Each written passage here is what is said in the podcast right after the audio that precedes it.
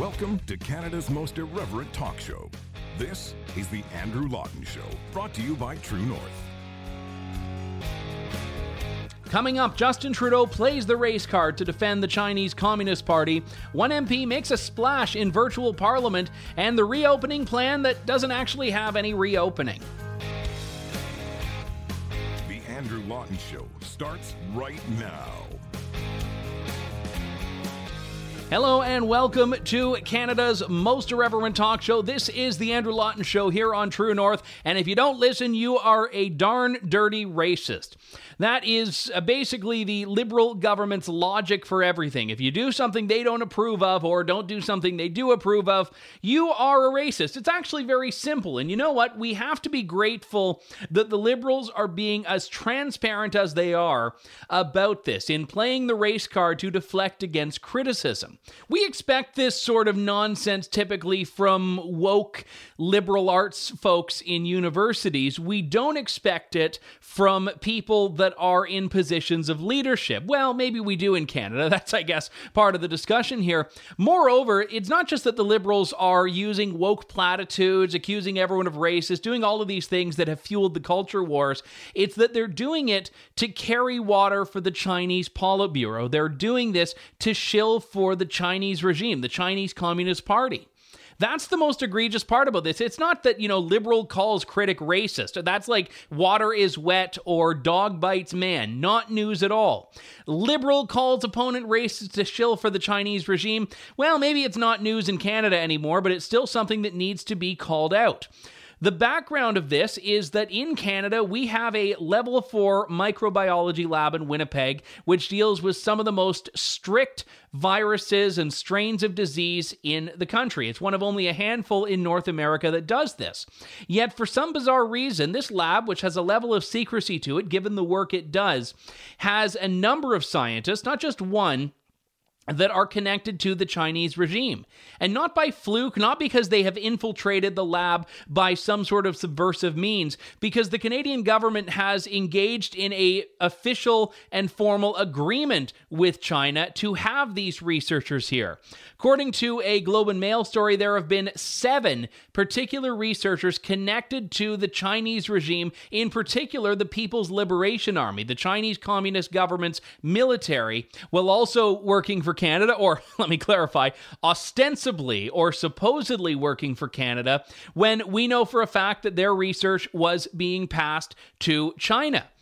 Seven scientists at this lab in Winnipeg have worked with Chinese military researchers to conduct experiments and co author six studies on infectious diseases such as Ebola, Lassa fever, and Rift Valley fever, going back from 2016 to early 2020, right at the point when the COVID 19 pandemic was ramping up. We've had a number of stories of these. Uh, one case was one of them who was removed by police just a couple of years ago, and only this year was was terminated from the Public Health Agency of Canada, which is particularly egregious that it took that long for any sort of clarity there. And then we have these People's Liberation Army collaborations. One researcher is a co author on all six of them. On two of them, he is listed. This is Fei Hu Yan as being affiliated with this lab in Canada and the Chinese Military Medical Academy.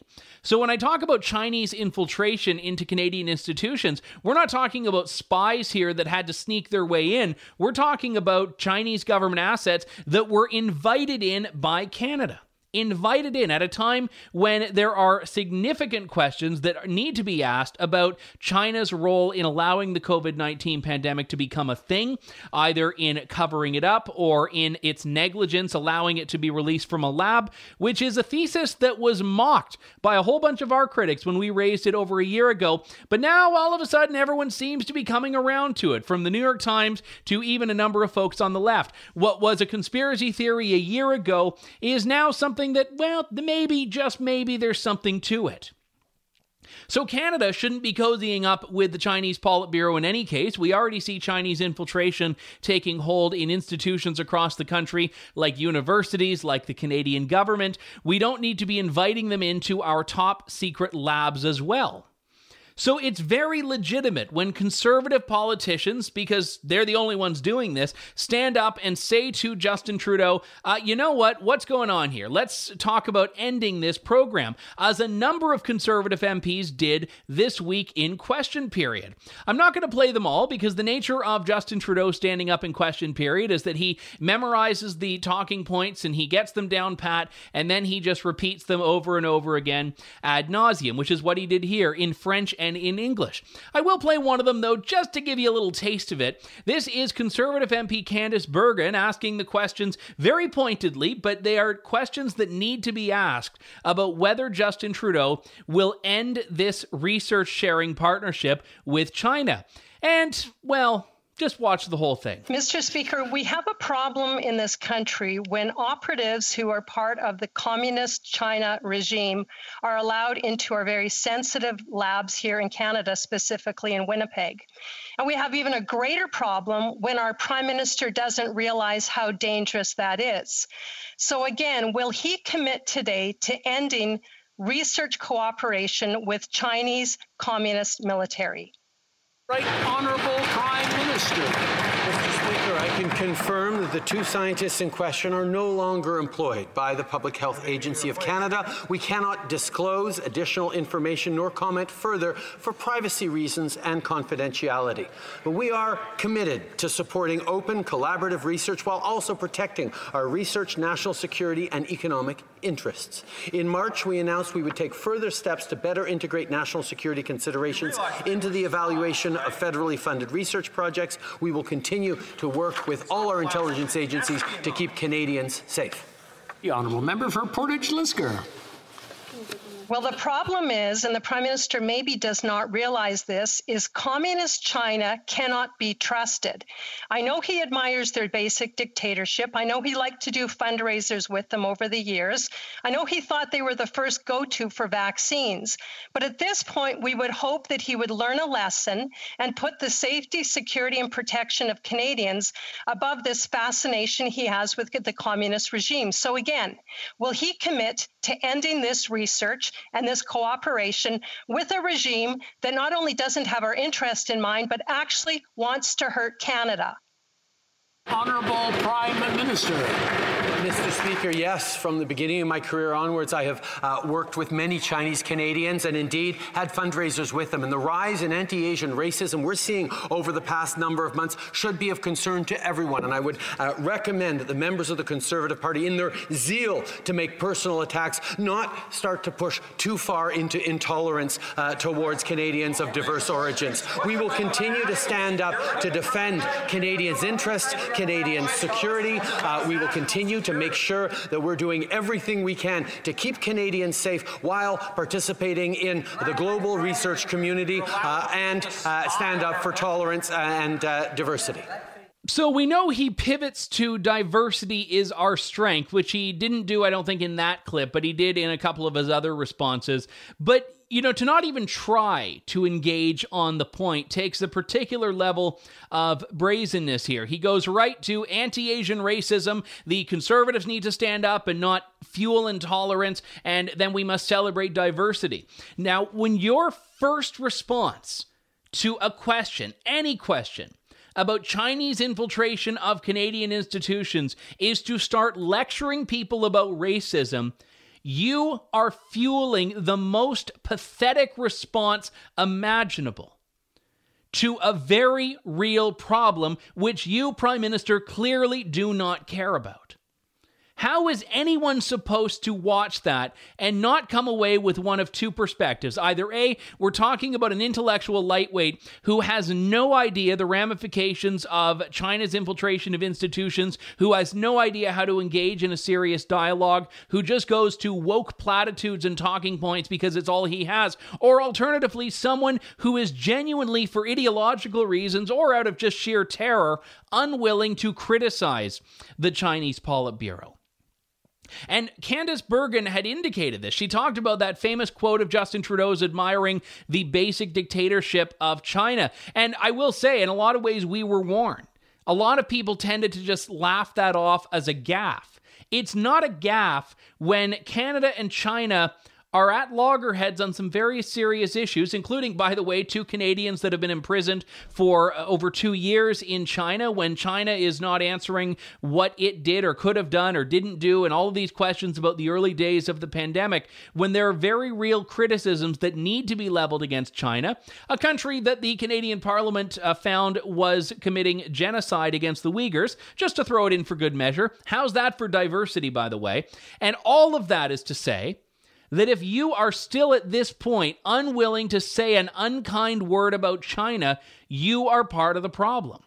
And it's this attitude from Justin Trudeau and a whole bunch of people in the Western left that is going to contribute to China eventually marching right in because we are opening the doors for them. China has been very clear about its ambitions. It wants to be part of the new empire of this generation. There's a reason China's spearheading the multi trillion dollar Belt and Road Initiative, which is connecting China with uh, the Middle East, with Europe, with Africa. There's a reason that China is going all gung ho into international institutions. And there's a reason that China is all too willing to put money behind these very significant partnerships in universities across the world, in research institutions, in Canadian Canadian level 4 microbiology labs. There's a reason China's doing this. China doesn't need to take the People's Liberation Army and march into a country it wants to take over because these countries, thanks to people like Justin Trudeau, are all too willing to unlock their doors, open them up, and roll out the red carpet for the Chinese regime. And that is a tremendous shame on this country. This country that is supposed to stand up for freedom, that is supposed to stand up for all of these values, but we are willing to sell them out to China for a quick buck. And what happens when you call the prime minister on this? What happens when you question the government about it? You get a lecture about how you are racist. Give me a break. This is despicable and disgusting and beyond parody. Beyond parody. I was laughing a few years back when Justin Trudeau made the basic dictatorship line because I didn't realize that his government was actually going to be willing to sell Canada down the river to China. And before you go into that, oh, well, you know what? He's just not rocking the boat because the two Michaels and all that. It is a load of nonsense. It's been two years. We have absolutely nothing to show for it. Nothing whatsoever. Even Joe Biden's taking a firmer position on China right now, which should tell you something. And that's only because they want to get China involved in the climate change fight, which is probably what Canada wants too. There's a big climate summit coming up in November in Glasgow, the sequel to the Paris Climate Summit. And you know that Xi Jinping's going to be there shaking hands with the Canadians, with the Americans, with the Brits. All the while, they are waltzing into top secret microbiology labs at the invitation of foreign governments who won't do a damn thing about it. And it is disgusting. I know I said it before, but how else can you describe it? And to accuse people that criticize the Chinese regime of being racist against Asian Canadians is not only a despicable charge that is just fundamentally untrue, but it is actually disrespectful and very offensive to the Chinese Canadians who are Chinese Canadians because of their contempt for the Chinese regime because they came to a country that they thought was not going to be Xi Jinping's country. Little did they know. Pass, fast forward a few years, and it's as though they never left China in the first place. Jeremy Nuttall, who is a reporter with the Toronto Star, had a, a, good thread about this. He said many Chinese activist groups say when you conflate Chinese people with mainland China's government, you're not helping stem racism at all. You're fanning it. And moreover, he and this is the Toronto Star, by the way. The Toronto Star. This is like the paper that is most friendly with Justin Trudeau under normal circumstances. They say that accusing critics of racism is a Chinese Communist Party tactic. That is what the CCP does to deflect criticism. This is exactly what happened when the Canadian Parliament, with liberal abstention, by the way, criticized the Chinese treatment of Uyghurs and condemned it as a genocide. The Chinese said it was this uh, racist crusade against China. And this is something that, again, Chinese people in Canada were trying to get away from. And I was very glad to see Asian Canadian MPs, only conservatives because the Liberals are forced to deal with this, Asian Canadian MPs stand up and say, you know what? You don't understand a damn thing about fighting anti Asian racism. Here's Conservative MP Nellie Shin. I find it offensive that the Prime Minister is diminishing the significance of the anti Asian crisis in Canada by using it to deflect attention away from an unrelated political issue of national security. Canadians of Asian descent do not appreciate being used in this way, since they too are concerned about the national security of their country and want answers. They're not political shields. They're Canadians who expect their Prime Minister to address their questions separately, respectfully, and with sincerity. The Prime Minister's remarks are provocative, divisive, and disruptive to this House, and I ask through you, Mr. Speaker, that the Prime Minister apologize. And another conservative MP, Kenny Chiu, took aim at this. He said, This is the exact tactics the United Front work uses. Criticism of the CCP is a criticism of ethnic Chinese as a whole. Their message to Chinese Canadians is stop criticizing the Chinese Communist Party if you don't want anti Asian racism. And he gave quite an impassioned statement the following day in the House of Commons. Here's conservative MP Kenny Chiu. Mr. Speaker, the Prime Minister suggested that asking questions about the threats from China's government, its anti Asian racism. I'm an Asian Canadian, and I'm deeply offended by this.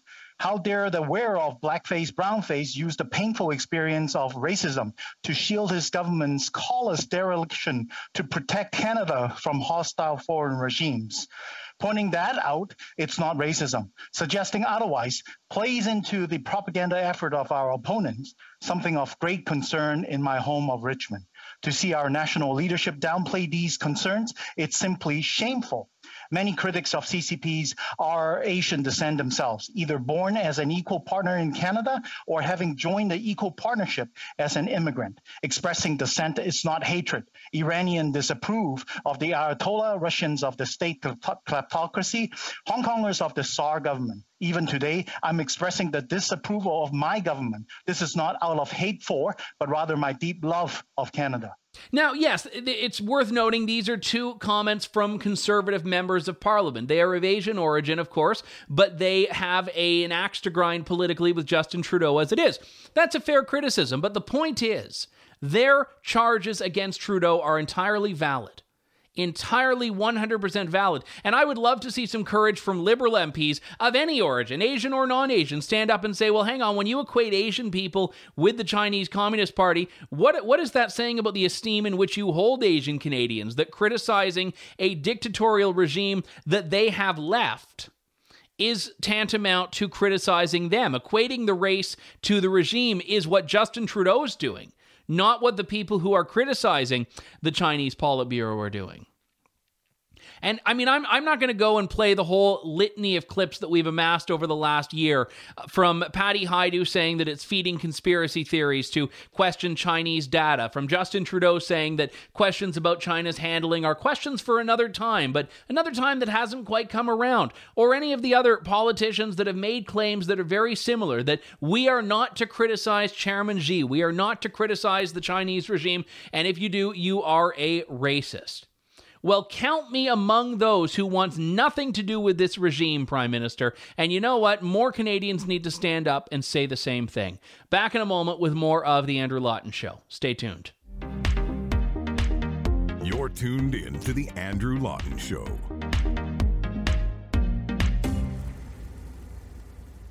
We are back. This is the Andrew Lawton Show. I got a little bit ranty in the first segment. I, am not apologizing for it because, as I said, I, I, think the situation very much warrants it. It's interesting. I actually get messages from people not infrequently asking me why I'm not angry more often. And I'm not a particularly angry person because you can't be in this line of work. I mean, the nature of what I do is that I'm immersed in, on one hand, you know, things that might be a bit nonsensical or in but on the other hand, or insane sometimes too, on the other hand, things that are quite enraging under normal sta- circumstances, quite infuriating. And if I were to keep the anger level at 100, I would just have a heart attack after three weeks of doing the show. So I have a sense of humor about things. You have to.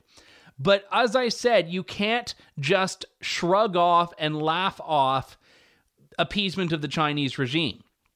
Now, you can shrug off and laugh off stories like this one, also in Canadian politics. Will Amos, the Liberal Member of Parliament from Pontiac, showed his Member of Parliament to Parliament for the second time in a month Although this time it sounds like he might have been peeing into a cup, not doing a drug test. This isn't like the new quarantine requirement. You have to, you know, just stop what you're doing and pee into a cup in your office. I, I don't quite understand what he was doing.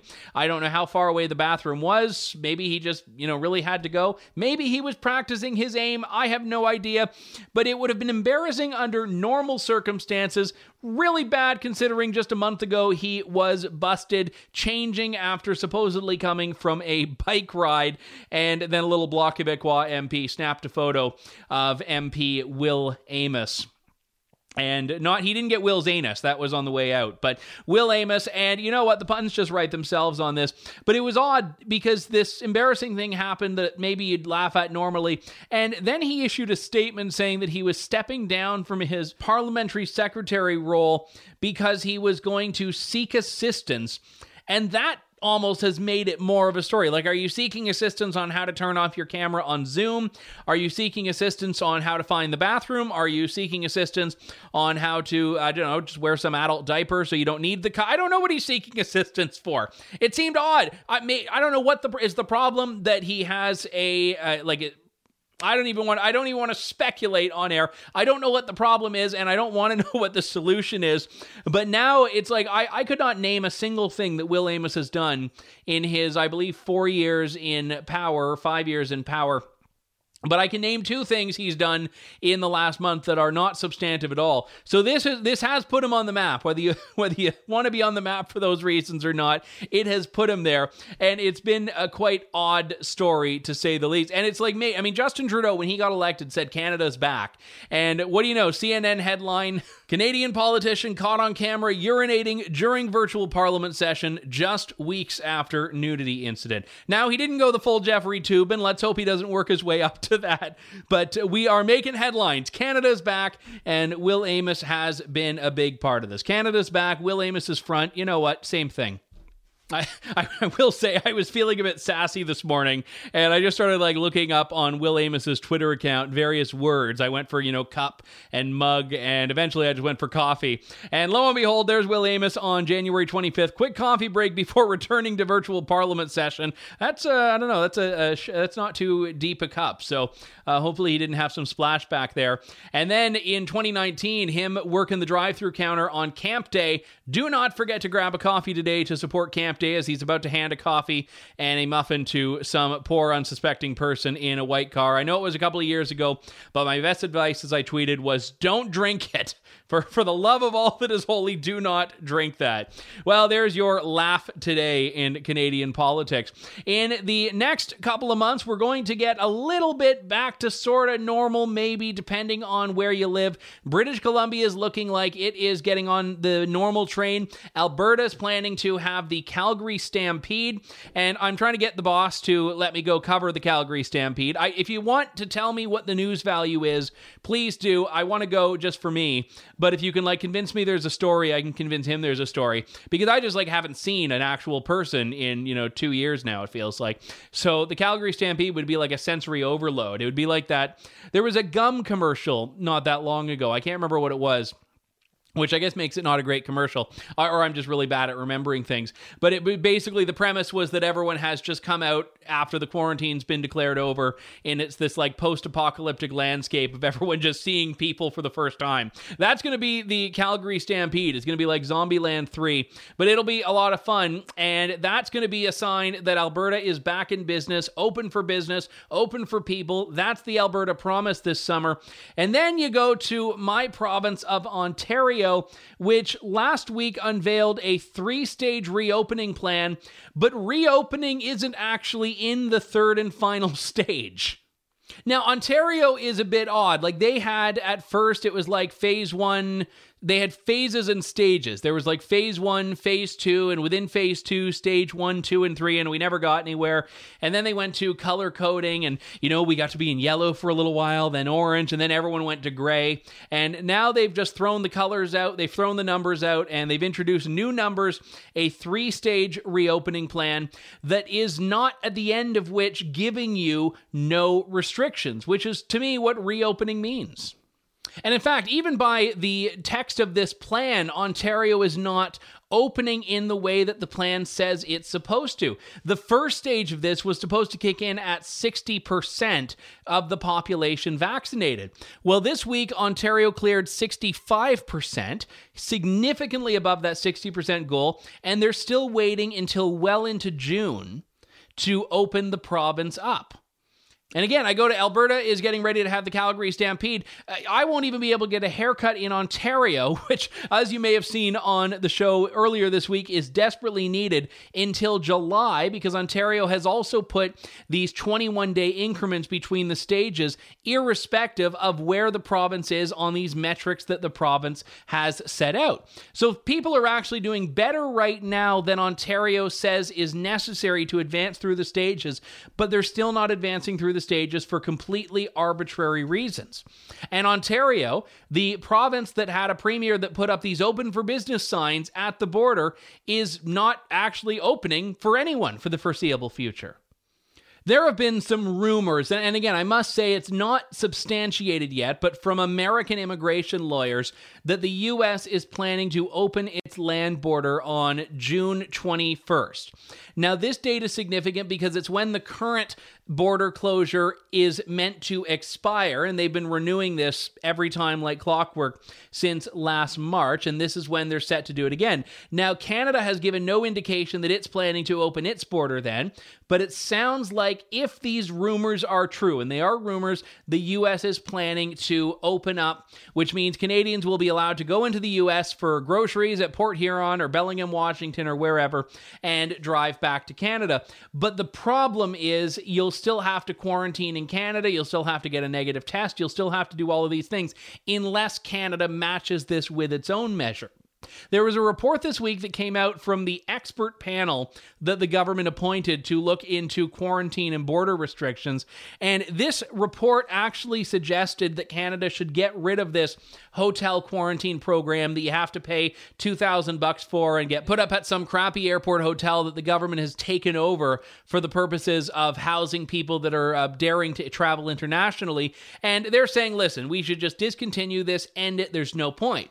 Now, this has been welcomed by a lot of conservatives, but the report also starts talking about a vaccine passport, which I know has been a very contentious subject for people, and it lays out basically different criteria depending on people's vaccination status. And you look at this chart here, figure three in the report, it says that people who are fully vaccinated should have to do a test on arrival. That's it. People that are partially vaccinated should have to do a pre departure test, an arrival test, a quarantine plus an arrival test. And then people who are not at all vaccinated should have to do a full quarantine and another test. So they're talking about laying out different criteria for people depending on their vaccination status status. And this is something that provincial governments have not put in. They're basically doing, and I think I played a clip from Jason Kenney about this last week. They're basically playing the we're all in this together card and talking about it as though once we get to 60% vaccinated, 70%, 75, then these restrictions will be lifted. Well, one issue is that a lot of people who were down in the US uh, because they were trying to flee all this nonsense in Canada, a lot of the snowbirds got vaccinated, have come back because they didn't get vaccinated here they are not reflected in the system. They're not reflected in the numbers as, of how many people in Canada have been vaccinated. So the irony is, people that decided to get fully vaccinated the way governments were supposed to roll this out with a three week interval or four week interval between shots rather than a four month interval are ironically enough part of the problem or what government says is the problem in not reopening because they're part of that, you know, 20, 25, 30, 35% of people who the government says are not vaccinated even though they actually are. So if governments are going to lay out these plans and say we're going to reopen, then just open. I've got lots of friends in the US who are telling me their governors are lifting mask mandates. They're walking around. We've talked on numerous shows about all these big events that are taking place in the UK and the US. Meanwhile, Canada is in the never ending lockdown, well into its second year, and depending on where in the country you live, no end in sight. So I'll just put my hand up right now and say I'm an Ontario refugee. If anyone wants to take me in in a more free province, let me know. Although I realize it is only incrementally more free if you look at the uh, gestalt of a lot of these measures. But the point is, we need to do a heck of a lot better than we are. If you're going to reopen, reopen and lay out some transparent frameworks that genuinely have a path to reopening. People are fed up with this. There's the yo yoing of kids being in school, out of school, in school, out of school. How can anyone plan? How can anyone plan? How can any business plan if governments are just going to yank out the rug from under them? So I leave you with that today. We'll be back in just a couple of days' time with more of Canada's most irreverent talk show. You're tuned into The Andrew Lawton Show here on True North. Thank you, God bless, and watch what's in your mug. Thanks for listening to The Andrew Lawton Show. Support the program by donating to True North at www.tnc.news.